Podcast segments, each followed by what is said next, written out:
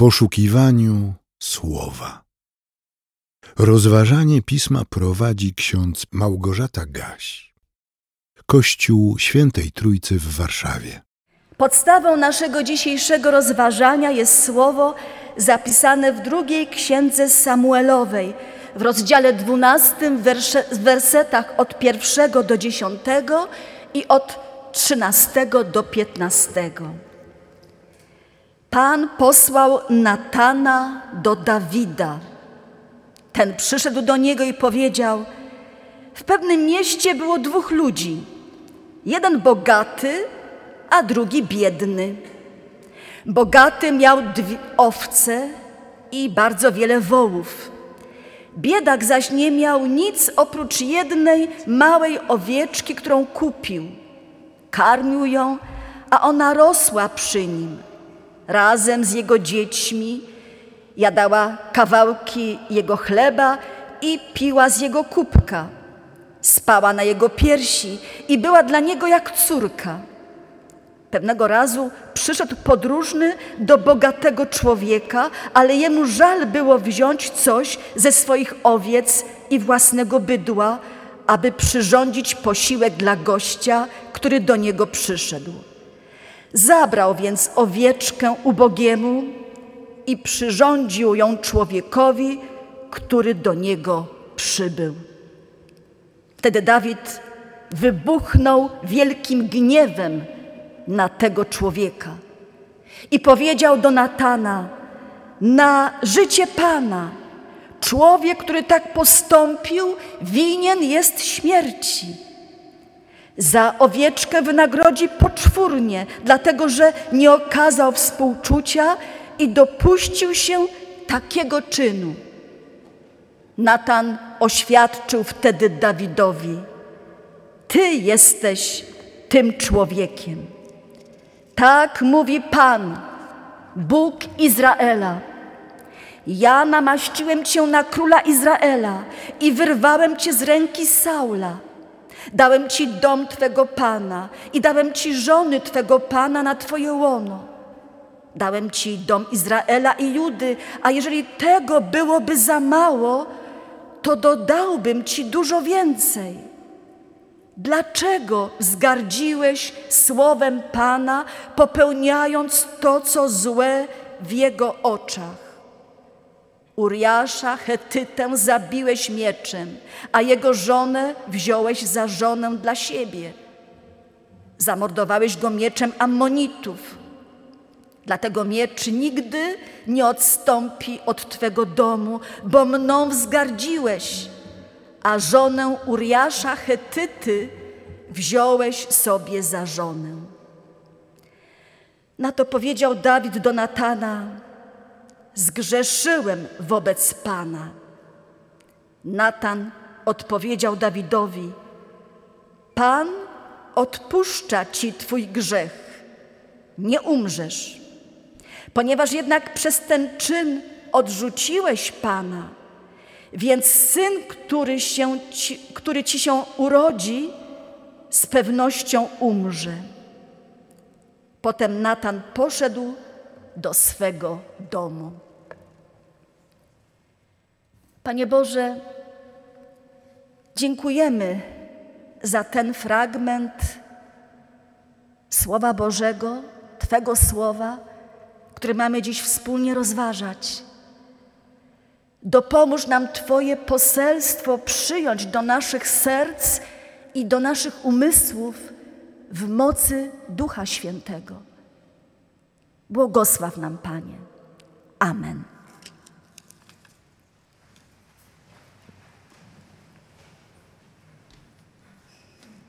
Siostry i bracia, słyszeliśmy przed chwilą, że król Dawid był autentycznie oburzony, gdy usłyszał historię o bogatym i biednym człowieku opowiedzianą mu przez proroka Natana.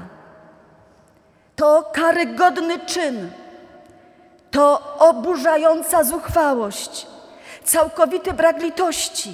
Ten człowiek zasługuje na karę śmierci.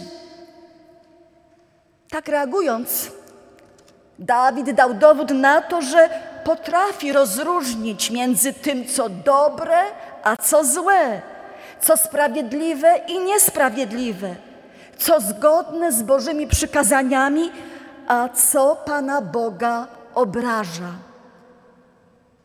Siostry i bracia, myślę, że my też posiadamy taką umiejętność. Nie chcę nikogo z Was urazić, ale pozwólcie, że zadam sobie i Wam pytanie. Czy nie jesteśmy podobni do Dawida? Bardzo szybko, czasami za szybko dostrzegamy błędy i winy naszych bliźnich. Natomiast bardzo powoli, niechętnie przyznajemy się do własnych błędów i win. To tak, jakbyśmy mieli podwójne okulary. Patrząc na innych, widzimy dokładnie, wyraźnie, dostrzegamy najdrobniejsze szczegóły. Natomiast patrząc na siebie, mamy obraz zamazany. Czasami przez dłuższy czas nic nie widzimy, niczego nie słyszymy. Tak jak myśmy byli ślepi i głusi. Dlaczego? Bo tak jest wygodniej.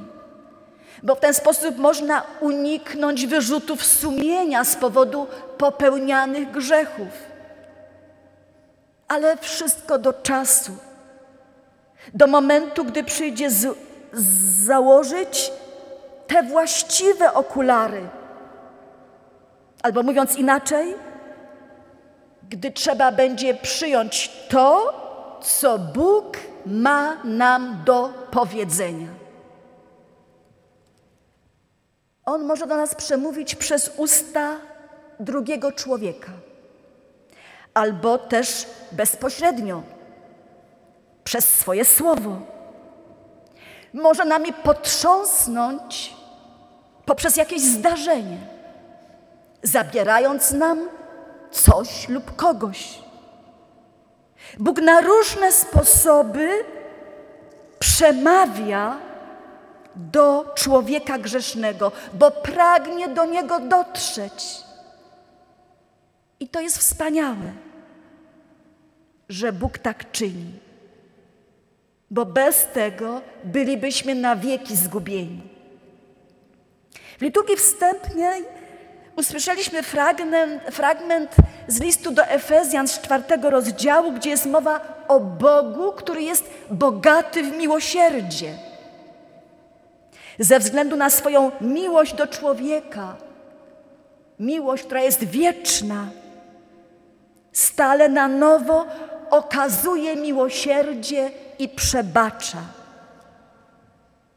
My nie zasługujemy na miłosierdzie, na przebaczenie, dlatego Bóg czyni to z łaski.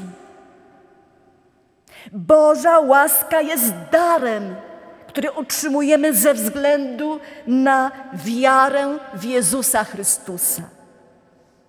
Bóg tej wspaniałej łaski udziela grzesznym, niewiernym ludziom ze względu na ofiarę Jezusa Chrystusa na Golgocie. To Jezus wyjednał u Ojca tę cudowną łaskę dla mnie i dla Ciebie. Gdy do Niego przychodzimy, gdy z pokorą wyznajemy swoje grzechy, przyrzekając poprawę, On nam okazuje miłosierdzie. Ale pamiętajmy, jesteśmy stworzeni w Chrystusie Jezusie do dobrych uczynków, jak słyszeliśmy z listu do Efezjan. Do tych dobrych uczynków przeznaczył nas Bóg, abyśmy w nich chodzili. Nie jest tak, że możemy grzeszyć, grzeszyć, grzeszyć i jeszcze raz grzeszyć, a potem przepraszać, przepraszać, przepraszać Pana Boga, niczego nie zmieniając w sobie, w swoim nastawieniu do danej sprawy czy danej osoby. Niczego nie zmieniając wokół siebie, co wymaga zmiany, o czym wiemy, że Bogu nie może się podobać. Kochani, dlaczego Pan Bóg tak bardzo gniewał się na Dawida? Dlaczego w tak srogi sposób go ukarał? Otóż dlatego, że Dawid sprzeniewierzył się Bożej łasce, której mógł doświadczać od wczesnej młodości. Myślę, że znamy historię Dawida. Już małe dzieci na szkółkach niedzielnych, a potem na lekcjach religii poznają życiorys tego człowieka. Niezwykle bogate i błogosławione życie. Nie było to życie łatwe, ale piękne. Dlaczego? Bo Bóg był z Dawidem od zawsze. I Dawid już jako młody chłopak mógł tego doświadczać. Pasł owce swego ojca na łąkach betlejemskich i obcował ze swoim panem, czego pięknym dowodem są psalmy, które wtedy układał. Najbardziej znany psalm 23, rozpoczynający się od słów: Pan jest pasterzem moim. Dawid, jako młody, niepozorny chłopak, został namaszczony na króla. Dawid jak o tym czytaliśmy w naszym tekście kazalnym, wielokrotnie był wyrywany przez Boga z ręki króla Saula, który chciał go zabić.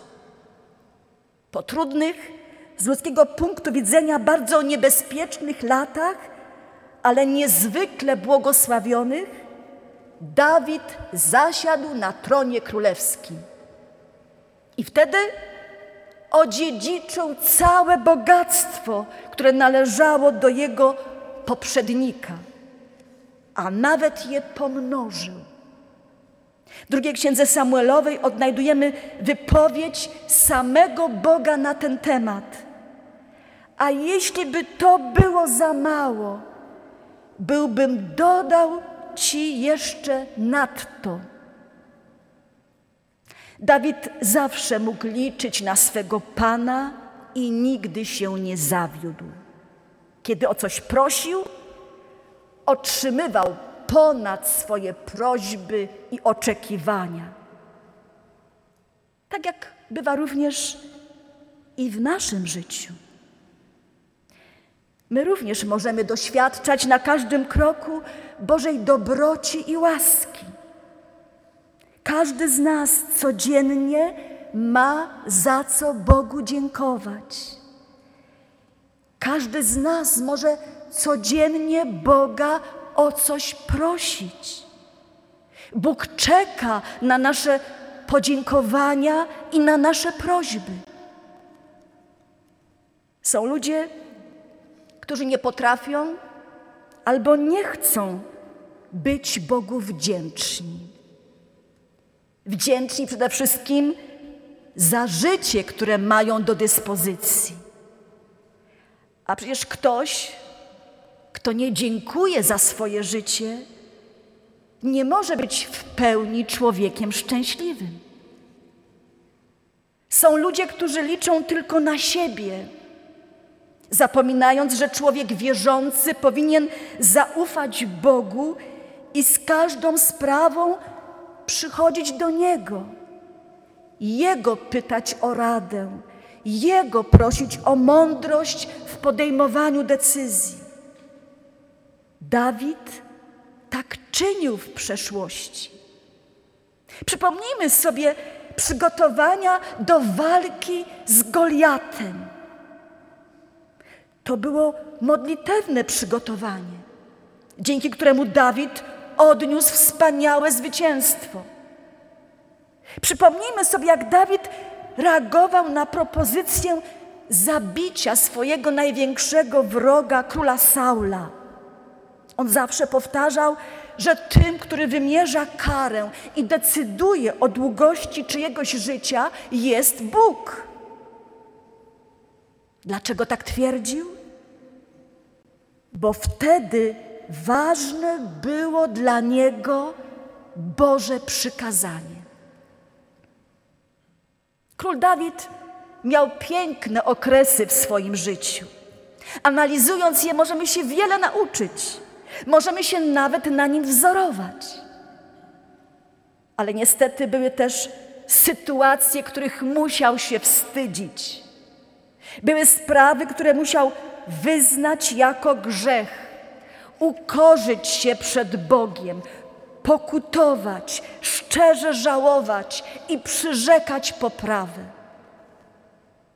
Prorok Natan zadaje Dawidowi pytanie w imieniu Boga. Dlaczego wzgardziłeś słowem Pana, popełniając, popełniając zło w Jego oczach? Dlaczego?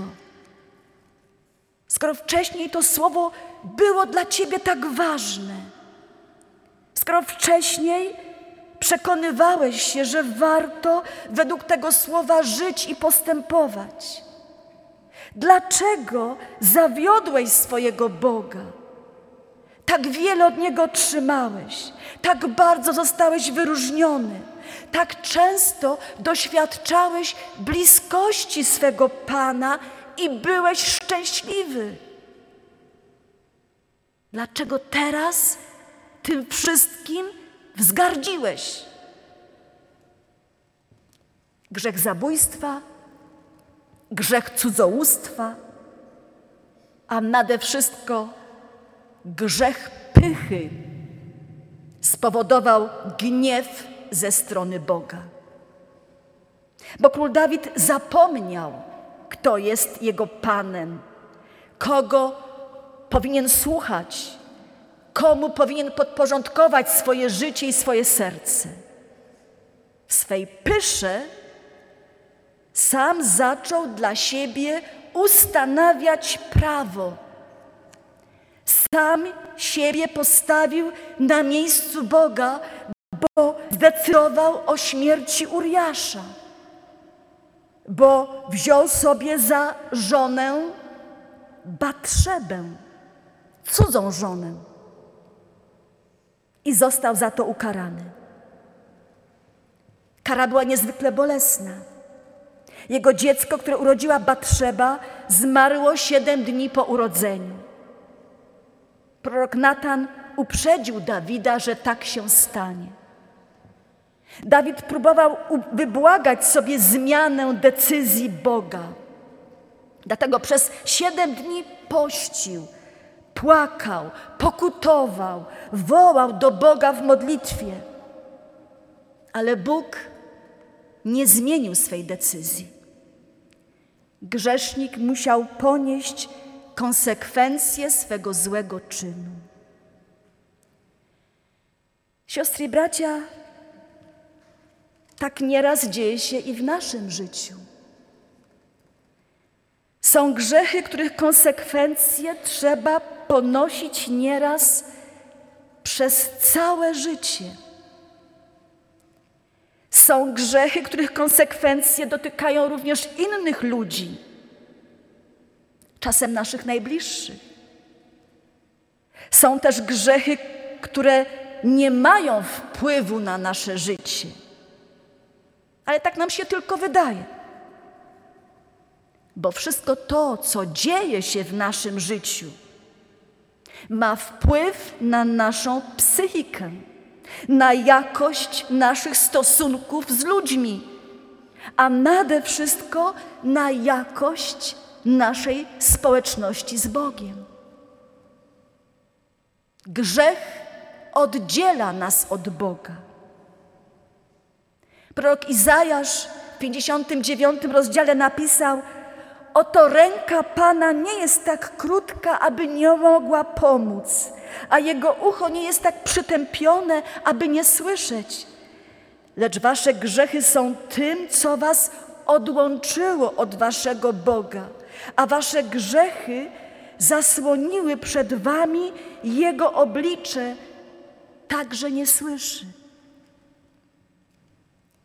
Dopóki człowiek nie wyzna swego grzechu, dopóki nie przyzna się sam przed sobą do swojej podłości, dopóki nie zacznie szczerze pokutować i żałować tego, co uczynił, bądź powiedział albo pomyślał, dopóty niemożliwe jest przeżywanie prawdziwej społeczności z Bogiem. Niemożliwe jest odpuszczenie grzechów, jeżeli przyjmujemy postawę faryzeusza z dzisiejszej Ewangelii i próbujemy wyliczać przed Bogiem nasze zasługi, porównywać się z innymi, gorszymi od nas. Na taką postawę Bóg mówi nie. On oczekuje, że się przed Nim ukorzymy, mając pełną świadomość swej małości, nikczemności i niewierności. Będziemy szczerze, bez zakłamania i obłudy błagać: Boże, bądź miłościw mnie grzesznej, mnie grzesznemu. Gdy król Dawid to zrozumiał, jak bardzo zgrzeszył, nie próbował przed Bogiem udawać, że jest kimś lepszym. Wprost przeciwnie. Stwierdza krótko i jednoznacznie w rozmowie z Natanem: Zgrzeszyłem wobec Pana. A potem układa słowa Psalmu 51, który jest modlitwą pokutną. Niektórzy spośród nas również modlą się słowami tego Psalmu 51, gdy chcą przystąpić do stołu Pańskiego. Nie będę Wam teraz tej modlitwy czytała. Możecie sami w domu zajrzeć w swoich Bibliach do Psalmu 51. Piękna, głęboka modlitwa pokutna, której autorem jest król Dawid. Postawa pokutującego Dawida jest godna naśladowania. Bóg tę pokutę przyjął. Przez usta proroka Natana powiedział, że odpuścił grzech Dawidowi. A po jakimś czasie Dawid odzyskał radość z wybawienia. Mógł znowu cieszyć się z obecności Ducha Świętego. Wiedział, jak wiele stracił, sprzeciwiając się Bogu, i cieszył się z nowej szansy, jaką otrzymał gdyż łaskawy Bóg ulitował się nad nim, rozpoczął, pozwolił rozpocząć od nowa pielęgnowanie życia duchowego. Kochani, każdy z nas wielokrotnie doświadczał miłosierdzia i łaski Bożej. Każdy z nas może i powinien robić postępy w swoim życiu duchowym. Ale jest to możliwe tylko wtedy, gdy podporządkowujemy się działaniu Ducha Świętego, który jest w sercu każdego wierzącego. Nie zagłuszajmy tego głosu, szczególnie wtedy, gdy są to słowa napomnienia, ostrzeżenia albo nawet zapowiedź kary. Bądźmy wdzięczni Bogu za słowa pociechy, za obietnice i chciejmy posłusznie iść drogą, którą On nam wyznacza. A wtedy unikniemy tak dramatycznych sytuacji, jak ta opisana w dwunastym rozdziale drugiej księgi Samuelowej. I na koniec, nie myślmy, że jesteśmy mądrzejsi lub lepsi od Dawida. Każdy z nas musi uważać, żeby nie upaść. Każdy z nas musi dać z siebie wszystko, aby wytrwać w swej wierze aż do końca. Każdy z nas codziennie narażony jest na różne pokusy ze strony szatana. Każdy z nas potrzebuje Bożego wsparcia w walce z szatanem. My, którzy uczestniczymy w nabożeństwach, czytamy Biblię, wiemy doskonale, co trzeba robić, aby żyć w zgodzie z Bogiem. Dawid też wiedział, a jednak. Siostry i bracia, życzę Wam i sobie, abyśmy o tej historii z życia Dawida nie zapomnieli, by była ona dla nas przestrogą i uchroniła nas przed upadkiem, przed wzgardzeniem Bożymi przykazaniami. Nikt z nas nie może teraz przyrzec ani sobie, ani Bogu, że już nigdy nie zgrzeszy. Ale możemy przyrzec, że będziemy się starać iść za dobrym pasterzem i słuchać Jego głosu. Nasze rozmyślanie nad dzisiejszym tekstem za chwilę wspólnie zakończymy, śpiewając pieśń, której jest autorem słów i melodii, jest ksiądz dr Marcin Luther. Powstała ona w oparciu o Psalm 130. Krótki psalm. Warto się go nauczyć na pamięć. Psalm 130, który rozpoczyna się od słów: Z głębokości wołam do Ciebie, Panie. Panie, wysłuchaj głosu mojego. Nakłoń uszu swych na głos błagania mego. Amen. Przyjmijcie apostolskie życzenie pokoju. A Bóg nadziei niechaj Was wszystkich napełni wszelką radością i pokojem w wierze, abyście obfitowali w nadzieję przez moc Ducha Świętego. Amen.